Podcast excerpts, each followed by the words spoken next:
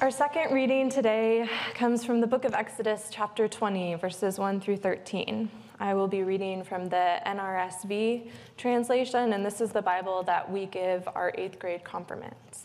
Hear now the word of our Lord. Then God spoke all these words I am the Lord your God, who brought you out of the land of Egypt, out of the house of slavery.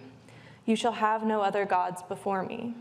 You shall not make for yourself an idol, whether in the form of anything that is in heaven above, or that is on the earth beneath, or that is in the water under the earth.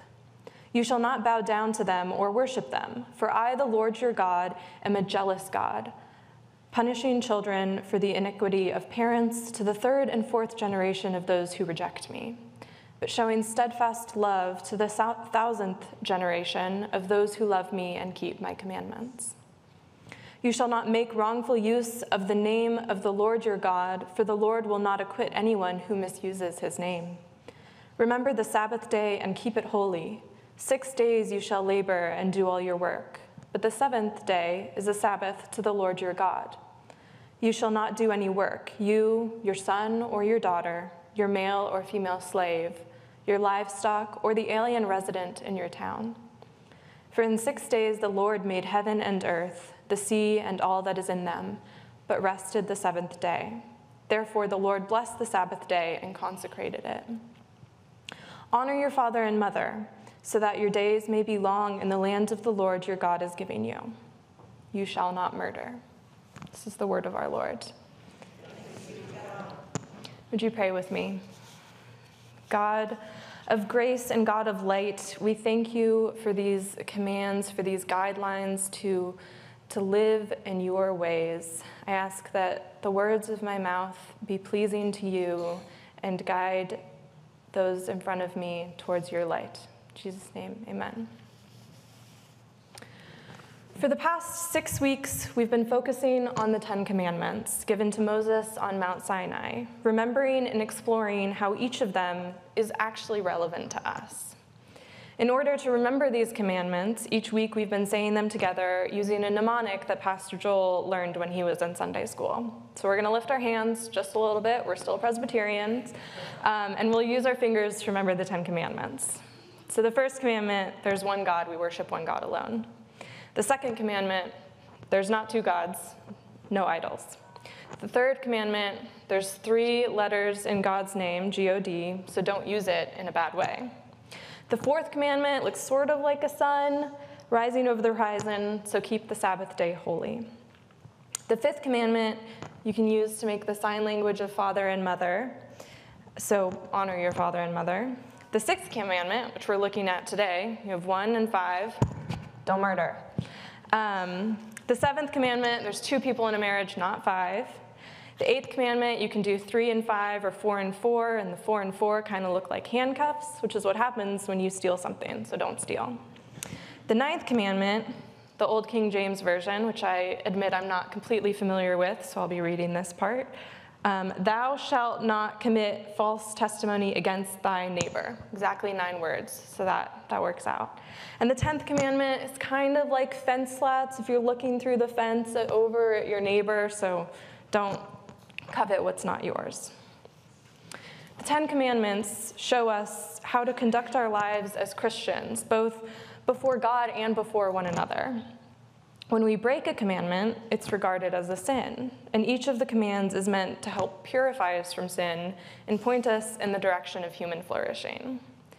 There are guidelines on how to stay on the path of righteousness and human flourishing, which can kind of turn them into a to do list or sometimes a to don't list in the case of today's.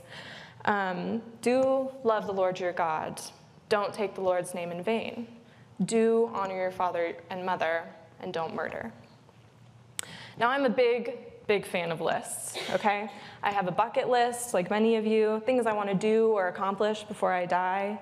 I have an Amazon wish list that's shared with my family because for some reason, every time my birthday or Christmas comes up, I forget everything that I've ever liked. no idea. Um, I have a grocery list app on my phone that automatically sorts everything in categories, and then when I'm at the store, I tap on it and it's crossed off. It's very convenient for me. And I have lots of to do lists. They're scattered in the notebooks that I bring to meetings, they're on the whiteboard in my office. Um, I have them on the Notes app on my phone, and they're left everywhere in the apartment. I probably lose half of my to do lists, and the other half I probably never finish, right? But still, I write them because if I don't write things down, they just they don't happen. So when we started our journey through the Ten Commandments, I wrote each one of them out like a to-do list with a check checkbox next to it, as if it were something that I needed to complete at the beginning of each day and go all the way through, right? Rest, just like the rest of the Bible, the Ten Commandments are not for special occasions or even just Sunday mornings when we're here. They're for daily use. And today's commandment, you shall not murder, may seem like the easiest one for us to check off our to do list. I don't have to think hard to know that I haven't murdered anyone today, right? Or any day before now, to be clear, okay? but the topic of murder is a heavy one, to say the least our minds can go in a number of different directions. Maybe you think about abortion. Maybe you think about the military and the wars that are being fought. Maybe you think about the abundance of true crime podcasts or movies and TV shows about serial killers like Ted Bundy and Jeffrey Dahmer. When did those become household names, right? Or maybe you think about the mental impact that violent video games may have on developing brains. When I uh, rehearsed this with my roommate and her boyfriend, he immediately said, Wait there, there is no evidence. And I was like, Okay, not really the point, but here we go. So, whatever comes to mind, I think and I hope we can all agree that murder is wrong. And I'm not going to talk about any of those, any of those topics because that's not really the issue of the sixth commandment. The issue isn't whether it's right or wrong, nor even when it is right or wrong but rather why murder is wrong in the first place. Why God made this one of the big 10 things that we must follow. So, why is it so wrong? How often do we stop to think about why murder is wrong? When we turn on the news, are we still surprised to hear about another person killed? When we're watching our favorite crime show, do we still flinch at the sound of a gunshot? I don't. Maybe that's the underlying sin a lack of reverence for life, a lack of appreciation, not only for our own lives, but of the lives of the people standing next to us in the grocery store line or sitting behind us in traffic. I know when I'm in traffic, that's not when I'm at my nicest. Life itself is a gift that God has granted us. And in the very beginning, the Lord saw that it was not good for man to be alone and made him a partner. These two humans, male and female, were made in God's image. And so are each one after that, each one of us. There is not one person that we will encounter that was not made specifically by the Lord. And I believe that when the Lord looks at this church or any church in the whole world, He's seeing us, this gathering of people, not as a group, but rather as individuals. We are not collectively the 99 sheep. Collectively, we are each the one that Jesus will go after when we go astray. We are each God's good and holy creation, and we are called to treat one another as such. In Matthew chapter 5, our first reading from today, Jesus equates holding on to anger and insulting someone to murdering them. And this can sound really extreme, but what Jesus might have been getting at is that each one of us is, is worthy of love and respect. Checking you shall not murder off our to do list entails more than not stopping someone's heartbeat. How are we treating our brothers and sisters in Christ? How are we treating the person in front of us who is made in the holy image of our Lord? Anger is one of the leading causes of murder. You should probably know that if you've watched any crime show, along with love, hate, and jealousy. And we hold on to anger when we hold on to anger for another human being. We are almost saying that we care more about our opinion or a situation that happened than the person standing before us. So, not murdering means deeply caring for someone, anyone, everyone. One of the first things that struck me when rereading the story of God giving the Ten Commandments was who God was giving them to Moses. And when you think of Moses, a number of stories come up the, the parting of the Red Sea, perhaps, or him as a baby placed in a basket floating down the Nile. But we don't hear much of anything about his upbringing. The first two verses of Moses an Adult are drastic and eye opening. Listen to this. This is in chapter 2 of Exodus.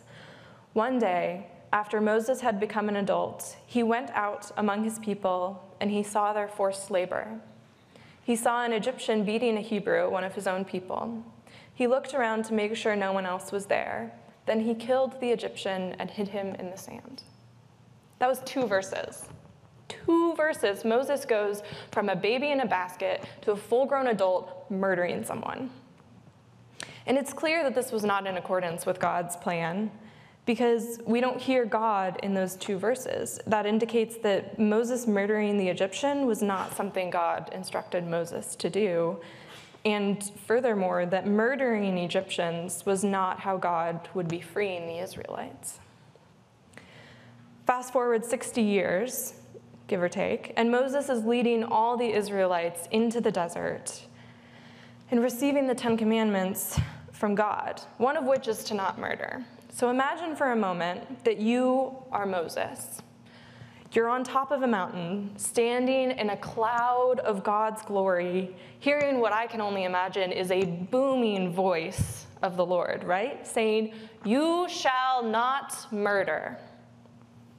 Can you even imagine the shame Moses must have felt in that moment?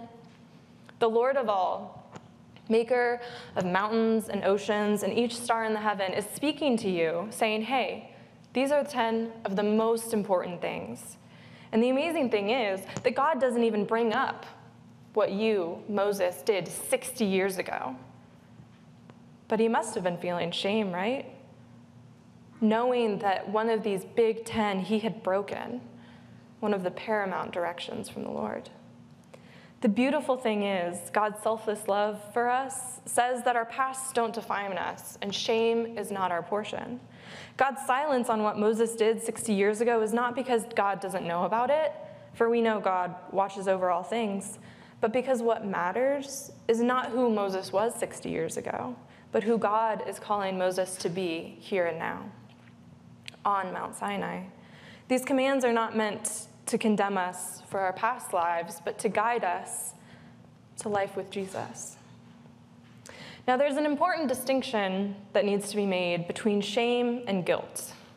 Shame is the enemy that's telling us that our past lives will define us forever.